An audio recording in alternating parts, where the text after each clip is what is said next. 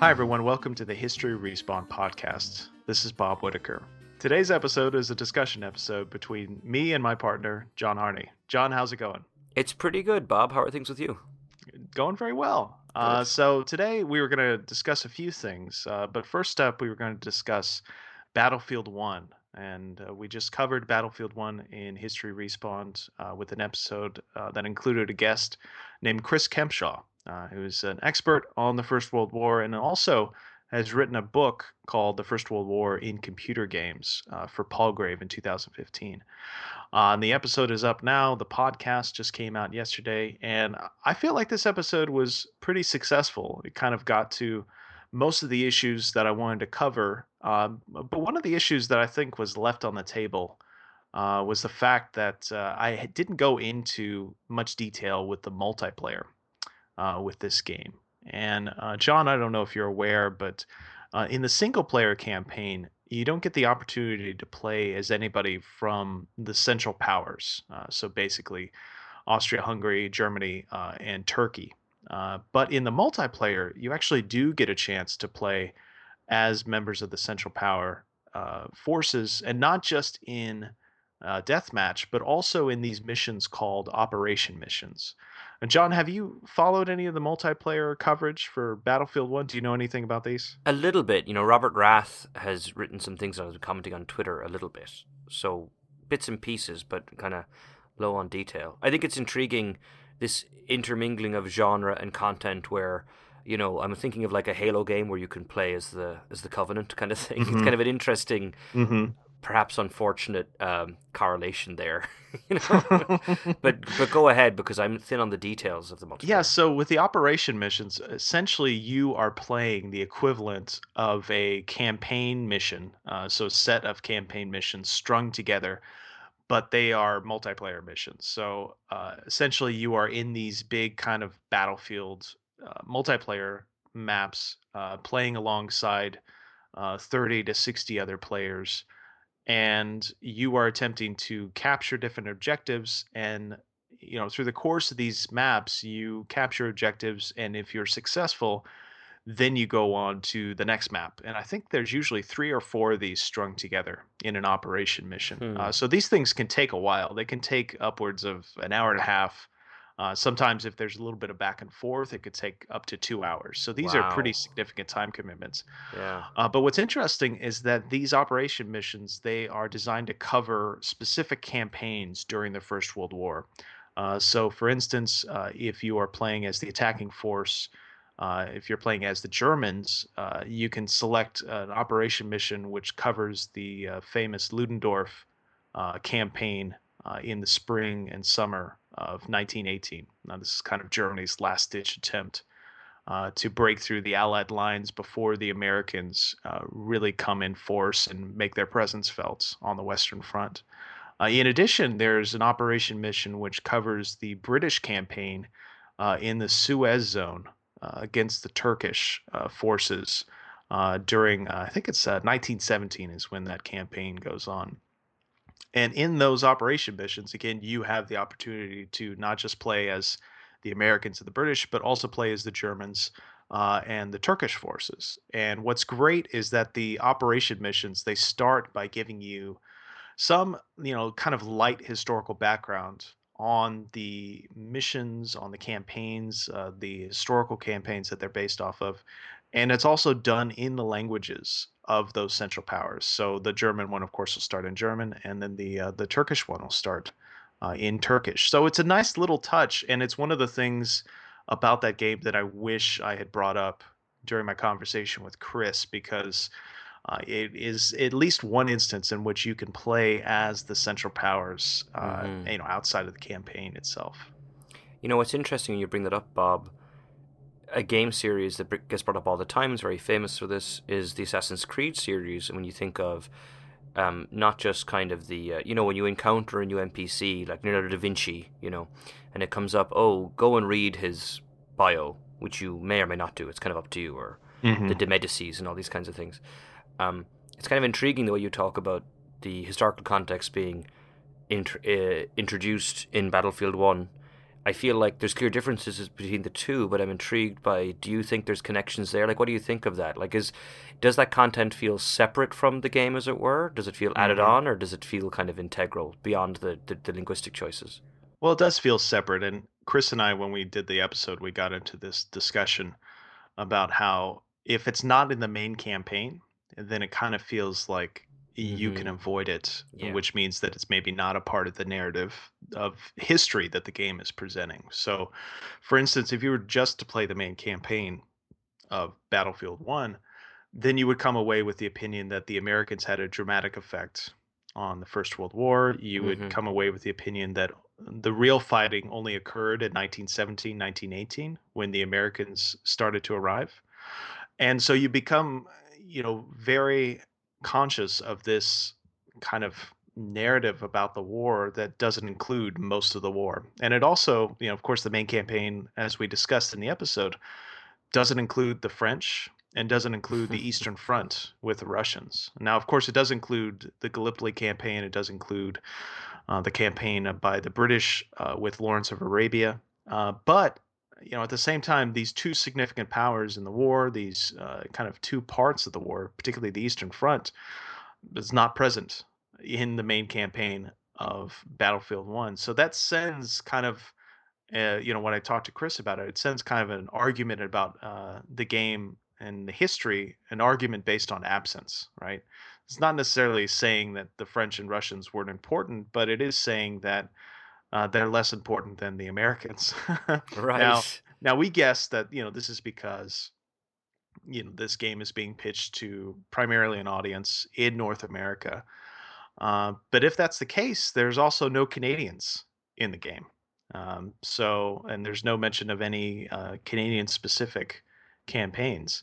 So that's complicating, uh, I think, for you know how the game presents history. You know, I think people have given it a lot of credit for what it's done and what it's done well, and the fact that it brings up uh, the campaigns in Arabia and in uh, Turkey. But at the same time, there's a lot more of the First World War on the table.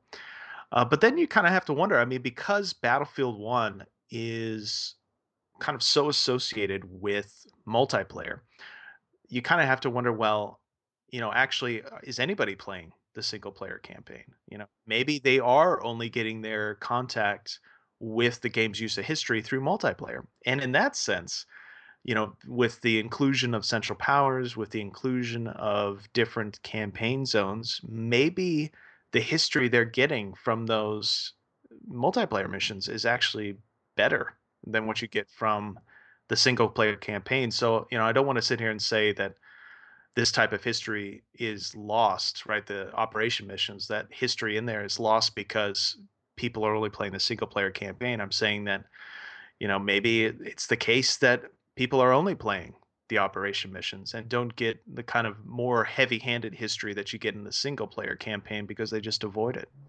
Yeah, it's interesting. It completely inverts the possible dynamic. Because I was thinking as you were talking, this is honestly a rather creaky analogy, but um, if we take the original premise that the single player campaign is the kind of narrative and the multiplayer are for people who, you know, are willing to spend two hours on a single match. I mean, I don't play Dota purely because I don't have time in Mm-hmm. my life. That's the only reason I don't play that game that I actually like playing. And Mhm. literally because to become good at it, to really enjoy it is going to take some serious investment on your part. And so Yep. for me it was this kind of case of well, it's almost this is where the creaky analogy comes in. Like having, you know, Dunkirk, Christopher Nolan's new movie, which looks really exciting about the the Dun, you know, Battle of Dunkirk, and then the people who watch the movie enjoy it and go on to some other movie versus people who watch the movie enjoy it and then buy a book or buy even buy two books about Dunkirk. Do you see what I'm saying? Like people who are willing to invest further in learning Mhm. more. And it, it is a very creaky analogy. But again, inverting it around does make it interesting because I do think there's a large market who buy Battlefield games and just don't care about the single player campaign. They Yeah. literally go Yeah. right into multiplayer. Yep. So it, Yeah, and agree. that, that changes everything then, which it is really does. interesting. It does. It changes your whole perspective on the game Right. because, you know, when Chris and I talked, we were like, oh, this game doesn't let you play as the Central Powers. What is that saying? Are we saying the Central Powers are evil? Are we Mhm. saying they are the equivalents of the Nazis during the Second World War? But in the multiplayer, there is no such problem, right? You play as the Allied powers, you play as the Central Powers in equal measure.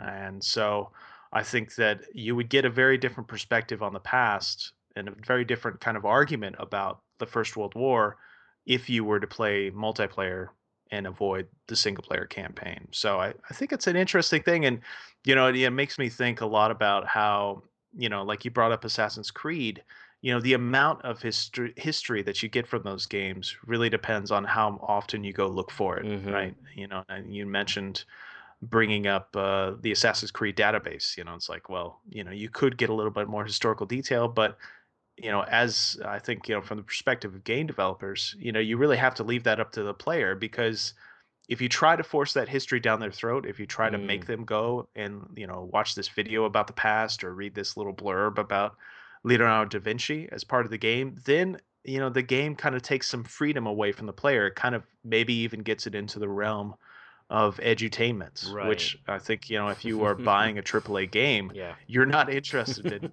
you know being force fed this historical narrative No. so you know i think battlefield 1 probably did the right thing with you know providing those things uh, they also have a codex in battlefield 1 providing those things as just kind of appendices rather than integral parts of the narrative of the campaign like the Civilopedia in Civilization Yeah. games. And it's interesting because for us as historians, of course, one of the conundrums that modern historians face is how to escape linearity, how to escape progressive kind of narrative narratives of history, and how difficult that can be. And and people for a while, um, far from just the two of us, have been arguing that video games offer exactly the chance to do that. And it's really kind of interesting because Battlefield One does that because you know single player narrative by definition is a narrative. Multiplayer games are yeah pick one of these scenarios and play it. Like it's kind of it very much is that escape from a progressive kind of telling of history where you're going from good to bad where there are good guys and bad guys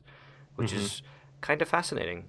Um Yep. you know if if anybody out there wants to give us a few thousand dollars we could run a massive survey and figure out what battlefield 1 players think. I mean i'd be up for that you know if, they, I'd if they're definitely be up for that. if there's anyone from uh, major granting institutions who listen to our podcast regularly Yeah. and we're waiting to make the jump, this is the moment to do it.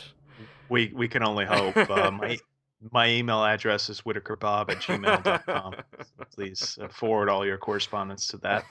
Um, and you know i think what i'm going to do going in the next few weeks is i think i might stream some of these operation missions Oh, very just to kind of give the audience history respawned audience a sense of you know yeah, how did this how's the how is the history presented in multiplayer different from the history you get from single player because the HR episode that we did on Battlefield 1 is very focused on the single player campaign, which is interesting, but I kind of wish that I'd done a little bit more digging into the multiplayer uh, before we recorded. So I- I think I'll try to do that, try to make up for that fault uh, by doing some live streaming in the next few weeks. I think that's great, and maybe we have a follow up conversation on the podcast as well to hear Yeah. hear about that.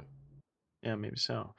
So uh, you brought up uh, Civilization, the Civilopedia. You've been playing the new Civilization game, Civilization Six. I have. So uh, you are preparing an episode on that. I was wondering if you could kind of tell us what your preparation's been like, uh, who you are going to get to talk to for that episode, and then also just kind of what your general impressions of the game are so far. Sure. Um, so the guest we have lined up is Dr. Tonio Andrade. He's a full professor at Emory University. Um, he is like I am. Well, he's a China specialist, but actually from the start he's kind of been um, a transnational historian, as uh, was a cool word to use a few years ago. Which is that he has a lot of training in Dutch history, um, in addition to Asian history, and so he kind of started out by writing about the Dutch in Taiwan because the Dutch were in Taiwan in the 1600s he's written a couple of books that are in this sweet spot where they're extremely um, kosher from an academic point of view. They're they're rigorous, uh, but they're also uh, they're kind of what I would call public facing, which is to say that Tonio, as I tell my students, he's writing with humans in mind. Um, so he wrote a very good book about Taiwan, um, and it's kind of the one of the early and undertreated conflicts between a European power and the Chinese and the Chinese, which was the Dutch fighting the Chinese in the 1680s. That book is called Lost Colony, and he's more recently written a book called The Gunpowder Age, and he's really interested, as many Asian historians are, he's really interested in questions of how do we focus on global history, how do we talk about it, how do we address these issues that we have, which is that we view the world through a Eurocentric industrial revolution, you know, lens, right? Like the yeah, or even worse, an Anglo-American lens. Right, even worse. And and I I encounter this in class all the time. But you have this conundrum where people often talk about, for example, the Japanese in the 1870s choose to massively revolutionize their political system and their industrial capacity, largely along American and British lines, um, because you get better guns and ships, and you know history kind of went this particular direction. Um, and so this is the huge kind of conundrum that you face. So Tonio, you know, t- talks about that in his work. He's an engaging guy. I'm looking forward to having him as a guest. He's also someone who likes to play civilization games, so that's always a great bonus in our guests. Um, so in terms of prep, he and I are going to start having conversations soon about some of the things that he would like to touch on. Um, and I've just kind of been recording footage and playing a lot of the game and like I always do when we make episodes, and kind of making notes to myself and kind of making little asides. And Civilization Six, of course, is really interesting because it's such a popular game, popular series, and it's you know well, it's not the sixth Civilization game. I actually don't know what it, it must be the 18th or 20th or something, but it's the sixth major installation of a Civilization game, and yeah. um, that brings a lot of interesting baggage to it. Um, one of the decisions I'm currently mulling over is how much do I want to talk about previous civilization games, um, and mm. I'm not hmm. really there yet. And I think I think I'll let our guest be a part of that decision. Mm. What do you think, Bob? What do you think about kind of talking about the history of the series itself? Because I, I don't want to lose up. I don't want to lose valuable time that would be spent talking about the historical questions the game raises. You know.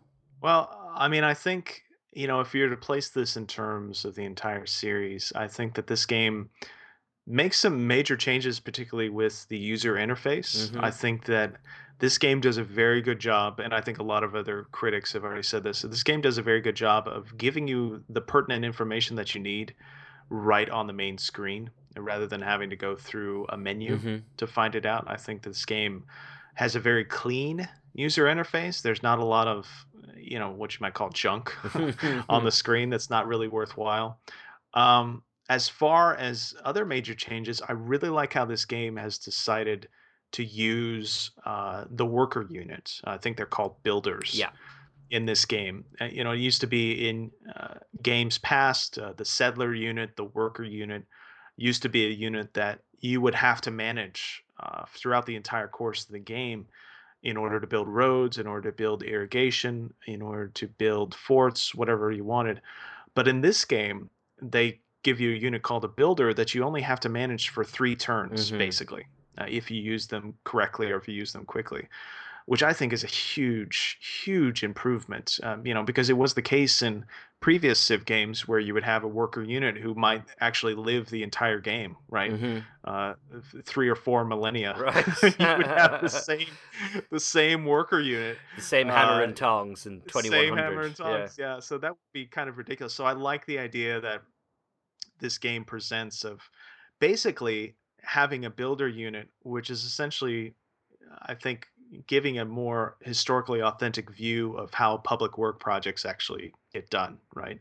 You know, having a group of workers work on a project for a decade, right, rather than having one worker who survives, you know, four millennia of doing the same thing of building roads. And then and then the military engineer comes later and yeah. it offers a different yeah. flavor, which is quite intriguing because as much as if your civilization has a special um, tile, so for example, the French can build chateau, which bring give you hmm. a culture bonus. Yeah, the builder does that, but generally speaking, the builder unit does farms and mills and pastures and you know, yeah. it's all kind of a, in a similar genre of kind of labor. Whereas the military yeah. engineer comes on and he's the guy that can build your hangars, airstrips, more modern yeah. roads, and things like that. And that's a kind of an intriguing uh, decision there, um, conceptually. I agree. Yeah. Uh, a couple other things that I like about the game. Uh, at least from a historical standpoint, I like the fact that you really only learn about what other civs are up to, what other competing AI opponents are up to through trade routes. And you'll get these notices saying, uh, you know, such and such uh, trader just learned that uh, the Egyptians are, you know, building the pyramids. Uh, or you'll learn later on in the game, uh, our intrepid reporter, journalist in the modern era, uh, just discovered that the Chinese are building the Apollo program. Right. And I like how it frames that knowledge about other civilizations through trade or through media. I feel like it's much more historically authentic than previous games where you just kind of got a prompt from the from the AI in the game uh, from uh, basically uh, your managers telling you what's been going on. I feel like it feels it's a nice little touch that feels more historically authentic. Now, the other thing I like is uh, the kind of use of peace treaties in this game. So, uh, for instance, when you go to war uh, during this game, you don't you can take over enemy cities, but you don't officially take them over until you've signed a peace treaty and those cities are ceded to your territory or to your civilization, hmm which again I think is a nice touch for you know kind of more historical authenticity. And it also gives the peace treaty a much more much more weight. It gives it much more importance uh, because you know you could have taken over a bunch of cities, but then in the negotiation for the peace treaty, you can actually end up losing some of those cities, but you also might gain you know gold or resources. Uh, and so I think that that is a much more again historically realistic, historically authentic touch uh, to this game, and I think it gives the peace treaty something more to do in the Civilization series than just being an end to war. It makes it a negotiation, which I think you know is a is a nice touch. Right. I've been the game I've taken the furthest um, is with France, is with the France game, and I have used that treaty system. I have locked Egypt in. Egypt is to my south, and I have Otto von Bismarck to the hell out of them. Like they're just they're never leaving. We are friends yeah. forever. I will never go near them because I just don't need to worry about them. And I haven't played the game, and I've. It's interesting, although it does. It's pretty good at giving you information. There's other things you don't really figure out if you've been playing for a while, which is a little bit frustrating. But I don't really mind because it's not like I was going to play one playthrough and never play it again. I feel like I'm discovering little elements about the game. But I kind of did a classic Civ thing, which is I, I my France game is on this world with this kind of massive continent in the middle, but it's it's kind of a strange reverse lowercase h shaped continent. So you've got this Mm, massive bay, and I just decided I want to control this bay, and the Vikings are kind of in the middle and they're ruining it. So I just took them out, um, yeah. in a classic Civ game way. And I didn't use a Casus Belli I should have used. It would have helped a little bit, um, or maybe it wouldn't help all- as much because everybody hates me. I mean, just they hate me. And I went on to defeat the Indians, and so now I control this large continent. And it's a really interesting game because in the year 1950, France is the world's most powerful power. France and hmm Germany are vying with each other to be the most important technological power. France is comfortably the most important country culturally, um, but everybody hates France. And it's just a Yeah. really interesting this is why this is what Civ can do when it's doing things well. Do you know what I mean? It presents a Yeah. fascinating alternative history that's just really fun to play with. Yeah, it's it's funny because you know you mentioned everybody hates France in your game. I mean, the warmonger Oh yeah, penalties huge. in this game are huge. I mean, you can uh, try to work around it a bit, but I mean, it really kind of hinders your use of warfare as a tool of diplomacy.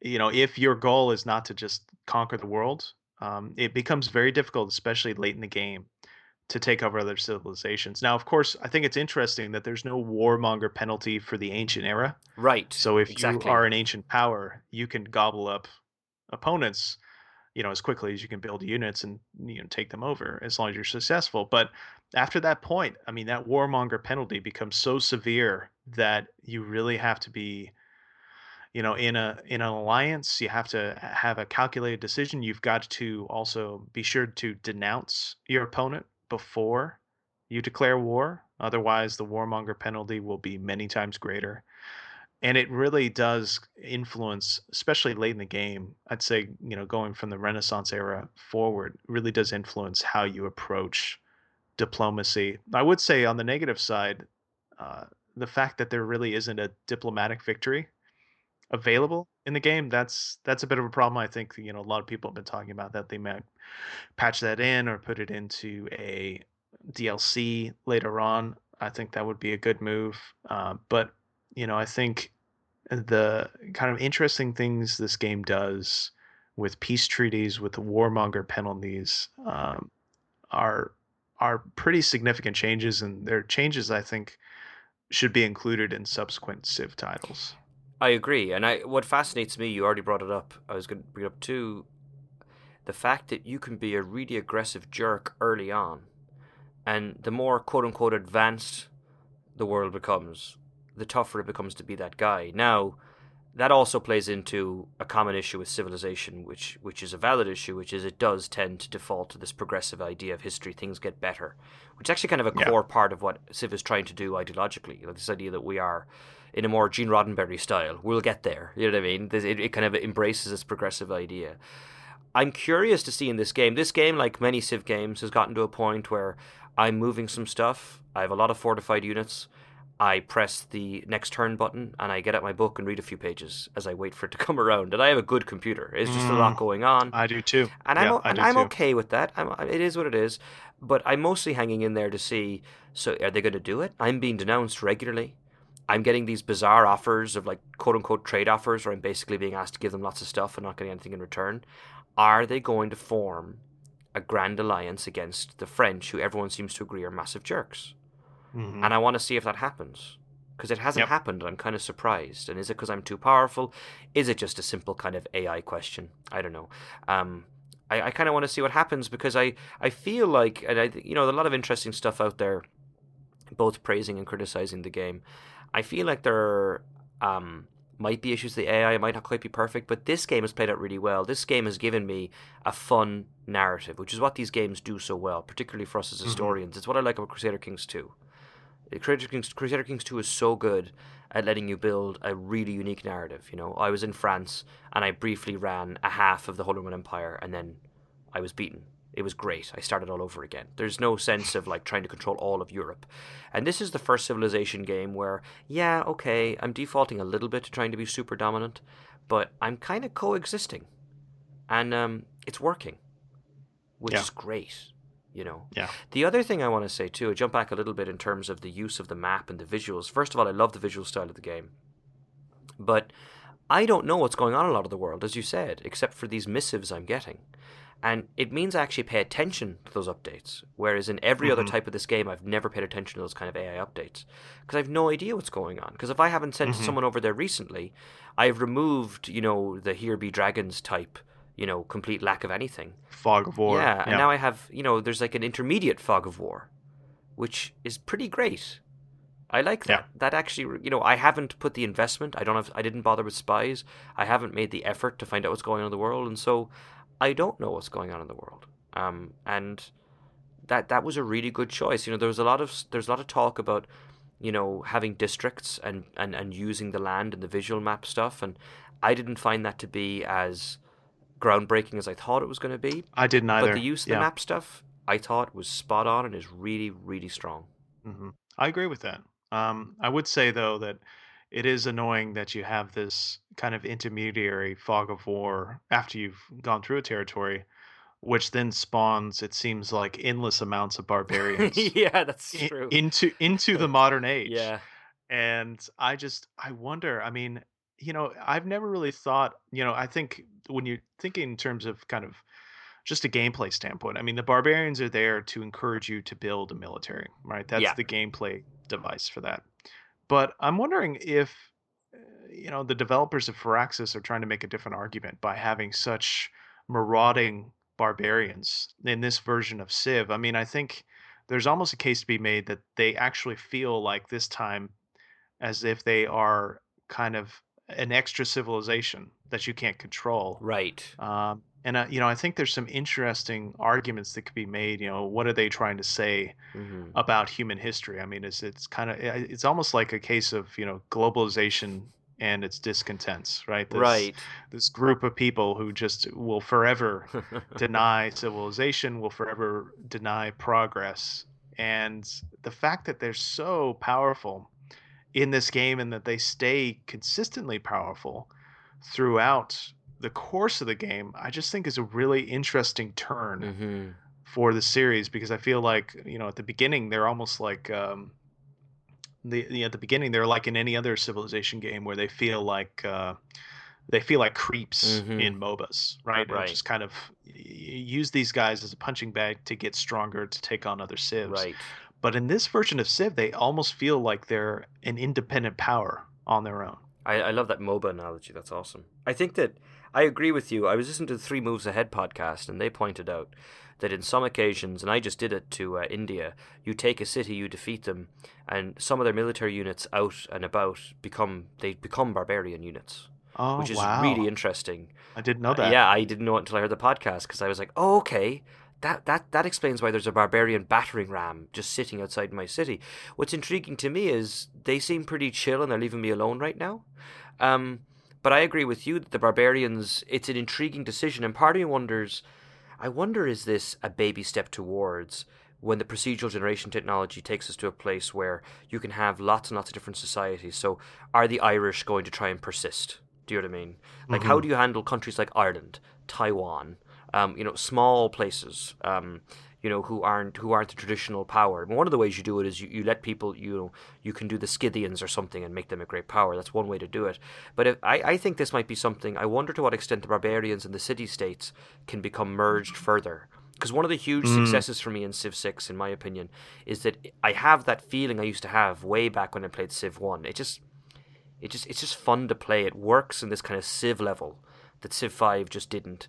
Um, but they also have iterated on some of the stuff they've been developing with the last few games. I think city states have never been better, in my opinion. I think city states work really Yeah. nicely, and so I just wonder: is that like a long term goal? Like I'm really intrigued, and I think you're onto something here. Are, are do they have plans for the barbarians in future games where this is going to get cool? I I, Mhm. I like to think they will, and I think the city state um, system in the new game is promising in that direction. Yeah, I agree. Yeah. So, I guess that does it for our Civ Six impressions. What? Anything else come to mind? You- I felt bad crushing Gandhi, so I think the game is a success. yeah, so I've played I've played about 20 hours of the game so far and I've had I think one completed game as America, as the American civilization, which uh, you know, of course we an hour long conversation about that idea, but I had that game and you know, I I had an instance actually kind of similar to what you had where I got to the 1950s and it became very clear that the other civilizations hated me, but they they didn't have the power to take me on. So they just kept denouncing me right. uh, until I eventually got a cultural victory uh, using tourism. Actually, uh, Ah, was the basis of Yeah. my cultural victory. But uh, you know, it was it was a fun game. But I think that that game, like a lot, a lot of other Civ games, has problems with the end game. Right? You Yeah. know, how do you finish up Yeah. a Civ game? And you know, I think. Uh, with Civilization, I always like the start of a game. I very rarely enjoy the last third of the game, and uh, I wonder, you know, are there going to be improvements? Are there going to be expansion packs that come down the road Mhm. that'll that'll work on that problem? I mean, people. There are many people out there who swear that playing Civ Five without Brave New World is pointless, and it's a series that has a long history of expansions that make huge changes. Um, Mm-hmm. I think the base game is really solid, but I agree. There's late game stuff. Religion stuff is kind of weird. So like every game I play, it seems like I've been converted to a new religion by like you know 200 BC or something. Like it's just they just eviscerate me. Like I'm just annihilated. No matter how early I build a holy site and stuff. Um, and it's a pity because I, I I do like the idea of role playing like a fundamentalist Catholic uh, Chinese state or something that like you know runs the world. That's kind of what I'm doing now. I've started a new game as Sumeria, and uh, I'm founded a religion. I'm attempting to convert everybody, all my neighbors, all the city states to that religion, and it's a it's a it's a military theocracy Hmm, hmm. essentially. So uh, you know, if anybody disagrees with me, if they have their own religion, I've been going to war with them. And you know, playing as Sumeria, you get a lot of bonuses early on from military units. Right. So I've been uh, taking full advantage of that. Basically, doing this one as a, a military playthrough, whereas the Right. American campaign was uh, very much a, uh, you know, a, a cultural victory. So I will say, uh, I, I really do yeah. think, I know I said it a few minutes ago, I really do think that Civilization 6, at least for me personally, I feel like I have more options to play games that aren't military options, although the military option is still kind of Mm. central. And interestingly, really interestingly, um, yeah, being a theocracy can be quite overpowered because once you get the perk or what you know the card that lets you buy stuff with faith, and you can use faith to like buy soldiers, you can really accumulate Yeah. faith in massive amounts. And so Yep. if you if you feel like playing a crazed theocracy that destroys the world, Civ Six has your back. Like that is a very that is totally a valid option. Oh, Gameplay wise. Gameplay wise, yeah. Let's make sure we're not endorsing this as actually a Yeah. future course of real world policy. No, definitely not. Uh, so I wanted to wrap up the podcast by discussing the class that I just finished teaching uh, for this fall term, uh, which was uh, playing the past, presenting history through games. And uh, this is a class that we I talked about on the podcast previously. I had posted up the syllabus on historyrespawned.com. And I just kind of wanted to go through and give a little bit of a debrief about how that class went. And you know, John, I'd had a lot of discussions with you about this class before I started it, and you know, you had been teaching your CentreTerm class uh, kind of uh, along similar lines, and you know, I think the class ended up going very well, and I think um, I had a very similar experience to the one you had, where you know, I had the students in this class as their final project create their own historical game, and I had them use Twine uh, in order to create basically text adventures Mhm. uh, based on their own historical research. And I was very worried initially that the students would have to be basically, uh, you know, have me standing over their back, making sure that they were working on this project, making sure that it was up to snuff. But you know, at the end of the class, I can look back and say they really, they really took that ball and ran with it. I really didn't have to encourage them to make the projects excellent because they were already doing it. And you know, when we had the final presentation in class, and then we also had the game expo, everybody who played the games afterwards came away with the impression that uh, you know these games really had a lot of thought put into them. uh, You know, had used excellent resources and were really compelling reasons to offer the class and to do the class over again. That's awesome. I'm really glad to hear that. You know, when we had our conversations at a time, I was confident from the start that it was going to go really well just because, just the way you and I were talking about it, and because I have been quite fortunate to have similar experiences. But as we both know, and as anyone listening who has to teach knows, you know, you can be told these things, and you until you've experienced it, you have all these fears and these concerns. You know, you're you don't know what the dynamics going to be like with the students. You have faith in them. You're hopeful they're going to take it and run with it. Um, and so it's really heartening for me to hear the experience was so positive because it just goes to show that like this is we're onto something here. Do you know what I mean? Yeah. And and that students not only that they do the work, but like not just in the sense of like building a game and thinking up ideas, but getting into the library, you know, and, and getting into the archives available to them online and really doing research. That's been so hugely encouraging for me as an historian. And it dispels any kind of myths that students are in some way not interested uh, in history, you know, unless you Yeah. can sex it up or whatever. I suppose that a video game class is one way of doing that. Um, but the truth is they do they do serious historical work for these games to actually work. They do, and you know the amount of writing that they put into it. I told them, you know, I wanted them to create games that you could finish in about ten minutes, and would basically have the same amount of written material that you would have for, say, a ten to fifteen page research paper, which is you know very typical for undergraduates. Uh, and I would say that all, more than half of the games in this class ended up writing about twenty pages worth Hmm.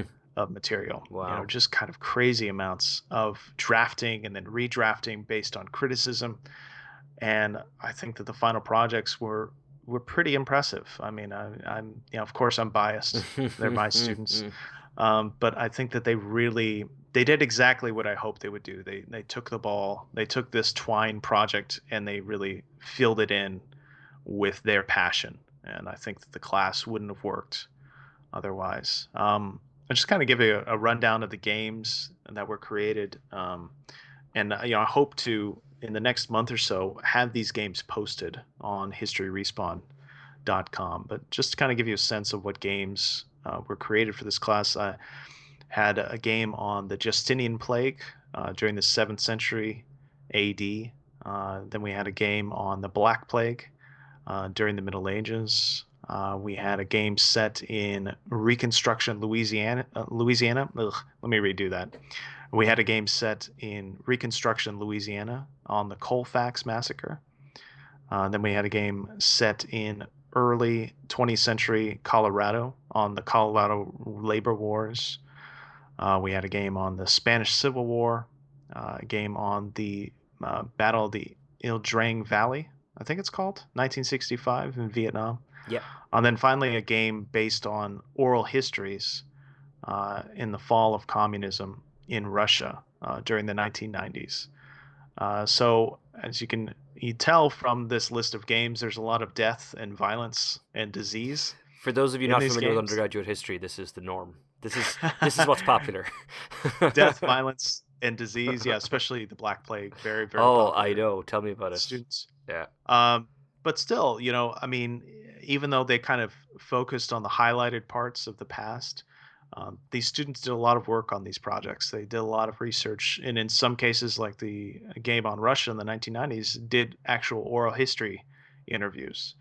So I think I've been very pleasantly surprised with a class. I mean, I think, you know, things didn't go perfectly. Uh, I think, you know, some of the students complained about having a little bit too much work to do, Mm. especially when we did uh, response papers for each of the games that were due on Thursday uh, of each week. Uh, students wished that uh, maybe they had had the whole weekend uh, to play the game and then write a response paper for Mhm. Tuesday. So that's something I might change. Uh, but the students did like the structure of the class. They liked the fact that they were making a game themselves while also analyzing and nitpicking uh, other historical video games. And they also liked having articles to read about the games and the historical material before actually playing the games. And that was one of my main concerns beginning the class if I should switch those two, if I should have them play the game and then read about it. But they, Mhm. they liked it the first way. Um, and I think that the the game expo we had went pretty well, but uh, you know a lot of the students said that they would have liked to have gotten feedback separate from the actual playthrough with the guests at Mhm. the expo. So I had them at the game expo actually sitting with their game, uh, partly to give historical background to the players who came by, but then also to fix the game in case it broke. Right. Uh, but they said that uh, some of the feedback they got kind of felt a little uh, hesitant, primarily because the person who had made the game was sitting right there, right. Yeah. watching them uh, fill out the feedback form. So I think that's something I might change going forward. But uh, all in all, I think it was a pretty successful class. That's great. It's, it sounds like a huge success. And, you know, the things like their issues and workload when things are handed in, that's, you know, that's pretty common territory when you're teaching any kind Yeah. of a class. And it's interesting, you know, I, I, I love the structure the way you did it. And I, I like this idea of building, you know, it's a video game class. I mean, I teach this intensive one. And so for me going forward, I'm, I'm kind of thinking to myself, so do I take my CentreTerm class and do I try and do a semester long version, which I could do and, and kind of follow your example there? Or maybe am I close enough where I, in my modern China class or my modern Japan class or my Age of the Samurai class, where instead of one of the papers, they'll make small twine games or something like that? Is kind of an interesting thing ahead of us because every time I've taught it twice, you've now taught it once, we'll be teaching these classes again. And I just get more and more confident that that it, it just is worked each time. Like it's not Yeah. I don't think that well, you're always lucky to have fantastic students who want to work with you, but I don't think we've been lucky in the sense that these are exceptional moments. I, I think that we're onto something here with with uh, with how this is how this is helping students generate their own conversations and content, Yeah. for lack of a better term. Yeah. And you know, as a as a professor, I'm just tired of reading research papers. I think that those those papers they have a purpose, obviously. They do. They do. But I think at the same time, we need to be thinking about other ways to present material as historians, and I think that that's one of the arguments that Mhm. uh, you know my students and I have all kind of agreed on Yeah. with this class, and you know I think these Twine games are kind of good examples of how that might be done, and you know to your idea of maybe bringing this kind of setup to a different class, I I did something similar with my uh, class on the history of information warfare, where I actually had the students, if they wanted to, they could analyze and critique and offer improvements for Mhm.